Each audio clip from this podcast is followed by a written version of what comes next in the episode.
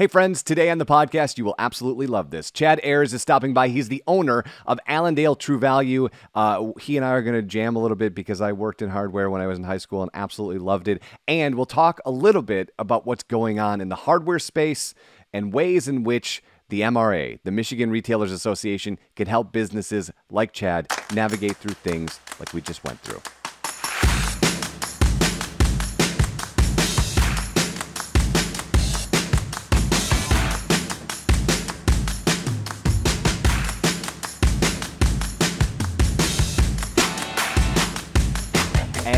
I said, my guest today, Chad Ayers from Allendale True Value. How are you, my friend?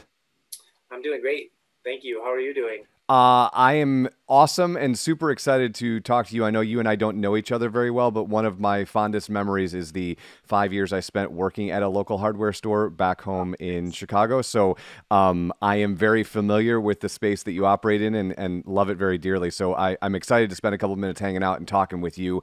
So, Chad, you've been in the True Value universe for a minute. Um, you know, wh- what has the last 18 months been like for you as a business, right? Because you've got a lot of historic data of what other ebbs and flows might have looked like. Um, you know, we only need to go back to 2008, and maybe that was a an ebb, if you will. How, you know, what has this last 18 months been like you as a business owner? Sure.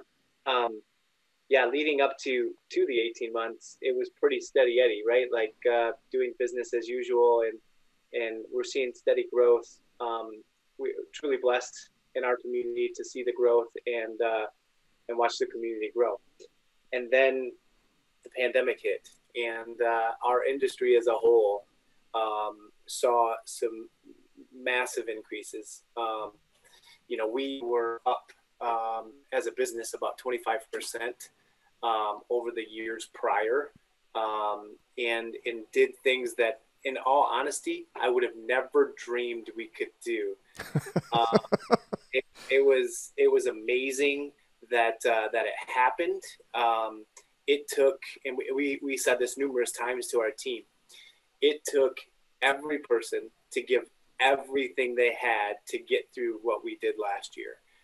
Um, and you know that that consisted of a lot of things: hours change, uh, how we did business, uh, what we sold, uh, when we sold it, how we got it to people. There was a lot of things that changed for us last year. It, like I said, as somebody who has been an owner of a business for a while, maybe like high level how do you keep a team together going through something like that because while you guys are experiencing a high that is uh, a stressor in a different degree than, let's say, a business that was suffering mightily during COVID. But there are some lessons in leadership in both ends of that spectrum. And I'm wondering, you know, when you've got the team that's at full tilt all of the time, how do you keep them motivated? How do you keep them happy to come back into work? Those sorts of things.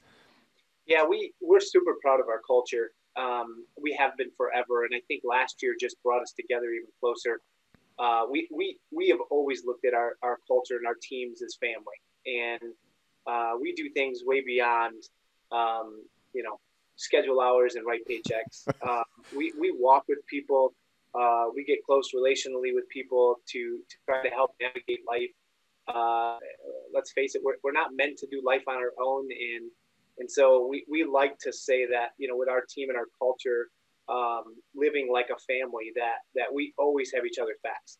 So, you know, in, in, in last year, and when I say that, it took us all to get through it. If somebody was down, somebody was there to be there for them. Um, whether that be they were sick, whether that be they were overwhelmed, whether that, that be they were behind. Um, everybody stepped where they had to and showed exactly what, what we exemplify as a, as a culture um, times a million last year, right? Like it was just, it was so beautiful to see. And, and it didn't just, it didn't just happen with our team. You know, it happened as a community for Allendale, which was really cool to see. And, Chad, I want to spend a minute here talking about community because, as I said, some of my formidable years were spent in a hardware store. You know, and not to date myself, but I am still very close with a fair amount of the people that I worked with in that store, going on going on three decades, right? So there is there is some power in these community stores that are connected to the places that, like you said, it's not just the people in the building, it's how it radiates out. And you guys, Allendale True Value is an exemplar of how it radiates out. One example I will give people if they're not too familiar, uh, you know, you ha- were a part of a wedding a week and a half ago, right? Like, and and that's and you you're smiling because the the insanity of that statement is a testament to the culture that you're talking about and the connection with the community. Can you talk a little bit about that and maybe some of the other highlights of what you guys have done in Allendale to connect with everybody in and around that space?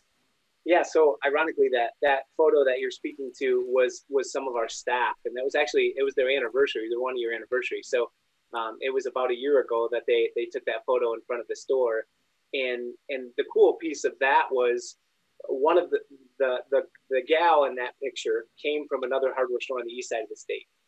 We had the guy working for us as a manager in the store. They met at our store, and uh, they still both work there. So they're two of our managers. Uh, they got married. A lot of our team was um, was there at the wedding and, and in the wedding, and they made the choice that you know, hey, we would love one of our wedding pictures to be right in front of the store um, because they know like that's that's where things evolved for them, and uh, it's where they that's what they call home today. Uh, again, they're part of that family, and they feel comfortable with that. So so that was pretty cool. Um, you know, some of the other community things we've done. I'm going to speak to one of the biggest things that that we've watched evolve, and that was with last year.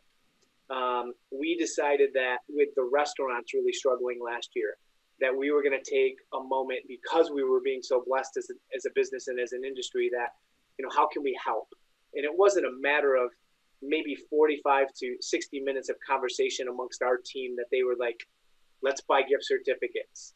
So we decided, hey, let's let's do a fundraiser to to raise $2,500 worth of support from the community, whether that be local business or or potentially outside of that um, and then we will match it in, in with an additional twenty five hundred dollars, and uh, we'll buy some gift certificates from these local restaurants and do lunch. Within a matter of three days, we raised over, over eighty five hundred dollars. Wow! And um, and and didn't even go outside of the businesses in town. So all we simply did was reached out through uh, our email our email list of contractors and or uh, businesses that we do business with every day, and said, "Look, this is something we're doing. Would you support it?" And and non-publicly, uh, we got that 8500 hours worth of support. Uh, we went to several of the restaurants in town and we bought gift certificates. Um, so they were blessed by it. Came out of nowhere. Um, it was at a time where they were unsure of what was happening, what was coming, and greatly appreciated appreciated it. And then our team went further and said, "Well, what are we going to do with the gift certificates?" And we turned around and blessed the people in our community with needs. So it was a double blessing or triple blessing if you want to, because it was sure. really cool to see our team our, our team uh, surround it. But you know that was a really cool highlight and and again to watch our our community come together and, and, and just the business side of our communities we all know and i just told uh, in another interview yesterday with our local chamber i just told them yesterday like we are a hundred percent on board with we don't exist without our community period you don't need me you don't need our store. You don't need our team. You don't need my partner. Like we're all out if we don't have the community. So we know that, which leads us to how can we support? How can we help? Where can we engage? What things can we help? You know, financially support or physically support. That's who we are. Let's kind of get back to the business side for a half second. And, you know, you, you talked about being blessed over COVID because lots of people were at home. And, you know, as I've been doing a bunch of interviews, you know, the way I frame it is that you probably had one of two feelings. You spent more time in your home so you fell in love with that space and wanted to upgrade it or it felt like a prison and you needed to fix it right? And yeah. so they you we we go to allendale true value and we start doing that stuff. And so i'm wondering here we are towards the end of 2021 are you still seeing that influx of people who sort of fell in love with the diy space and are coming in and, and taking on maybe larger projects or adding to the projects that they've done. And and this time of year you know maybe what should people be thinking about as they're wrapping up uh, you know outside of the seasonal holidays you know their home and their their yard? What should they be thinking about right now? Yeah so to answer the first question absolutely the industry is still up. Now we we happen to be up a little bit over last year collectively. There is not as many people coming in the store. Um, but I think that leads to to the transaction piece just leads to the simple unsurety of you know, last year I didn't know if the store was going to be open tomorrow. So there was panic and, and chaos. And, and then there was a moment uh, last April when I had to stand at our front door and actually tell customers we couldn't take them in the store anymore because they were there assuming we could no longer sell paint the next day, um, which was not the case. We were there to sell paint the next day. There was just some miscommunications there. So um, as a as a whole, I personally think, especially with the growth we saw in outdoor living, I think people fell in love with the idea of being homebodies, being with each other, being more rooted, being more family oriented, being being more neighborly. I think people fell in love with that last year, and we're still seeing that this year. And honestly, you know, we're we're starting to buy now for 2022, and hoping like heck we get product. Um, yes, right. Yeah. And and the way we're buying is the assumption that we're still going to see growth growth in these categories of 30 and 40 percent. So it's exciting because you know I personally lived it out. I love we redid our backyard um, last year. Uh, we love the space we created. We do have friends and family over quite frequently. We, we love it. You know, we're avid grillers. So, you know, of course, we sell grills. So we got to test them out. And, um, and, and so I love that space personally. I think, I think a lot of other people fell in love there too. Chad, you got a favorite grill? Which what's the one you're you're digging right now? Oh, we've been selling the the Weber's for years, but I recently we just got into the Blackstones. Yep and the, the flat irons or the griddles. And I, I have had mine for about six weeks. I've cooked on it about 20, 25 times already. My my my wife eh, continually asks me to go get one of those things, so that I'm sure that's in my future. So I might yeah. be coming to visit you here uh, yes. in the next week or so. So obviously we're talking about the Michigan Retailers Association. They are the ones that put you and I together to do this interview. You are a board member. You know, you've been a board member for, I believe, a little bit, you know, five, six years. So obviously you've seen some change, but nothing quite like this. Can you maybe frame up, um, you, maybe put both hats on, like frame up what it's been like to be a board member and help other entities navigate through these waters for the last 18 months, and maybe reflect a little bit on what being a part of the MRA has done to help you and your team navigate through this. Sure um, I'm going to probably wear the hat of, of being someone who is using the MRA more. Um, we, we try and, and have tried, uh, myself and Andrew Gemmen from Gemmen's Hardware, we represent the hardware channel of MRA.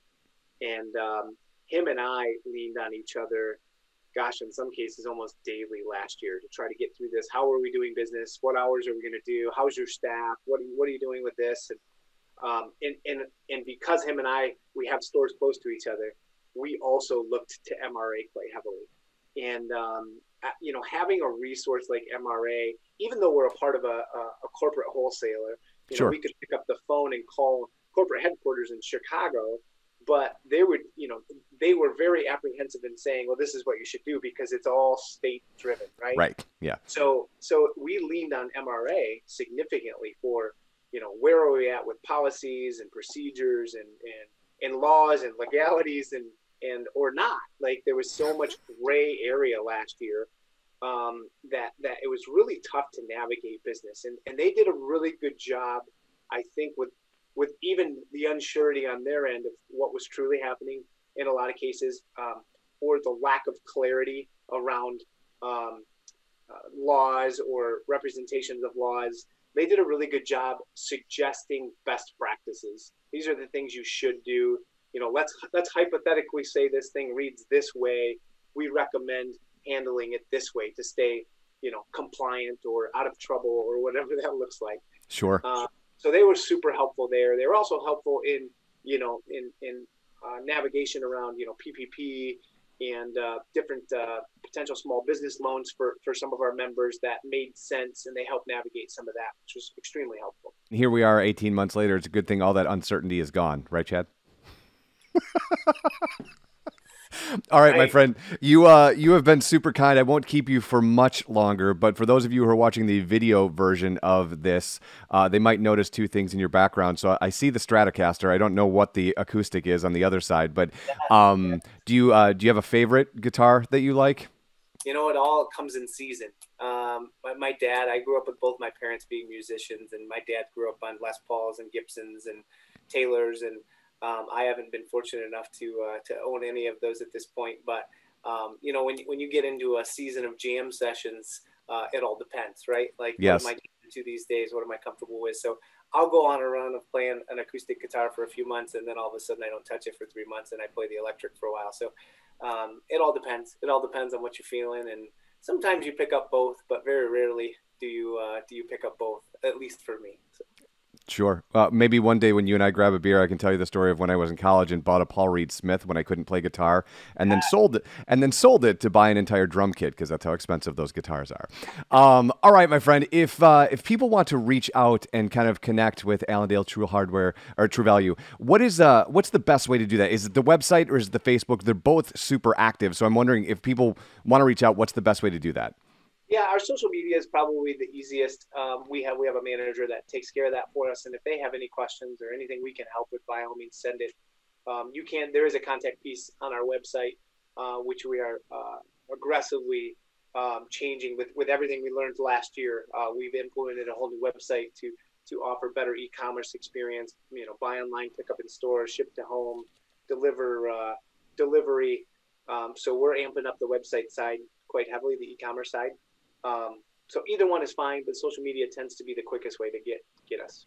Chad Ayers, Allendale, True Value, my friend. It has been an absolute blast to have some time to hang out with you. I know uh, we, you and I, as you're we're talking, is on a Friday. Saturdays tend to be pretty busy, so I'm going to let you go and get ready for tomorrow, and we will talk to you soon. That sounds great. Thanks so much. It was great to see you.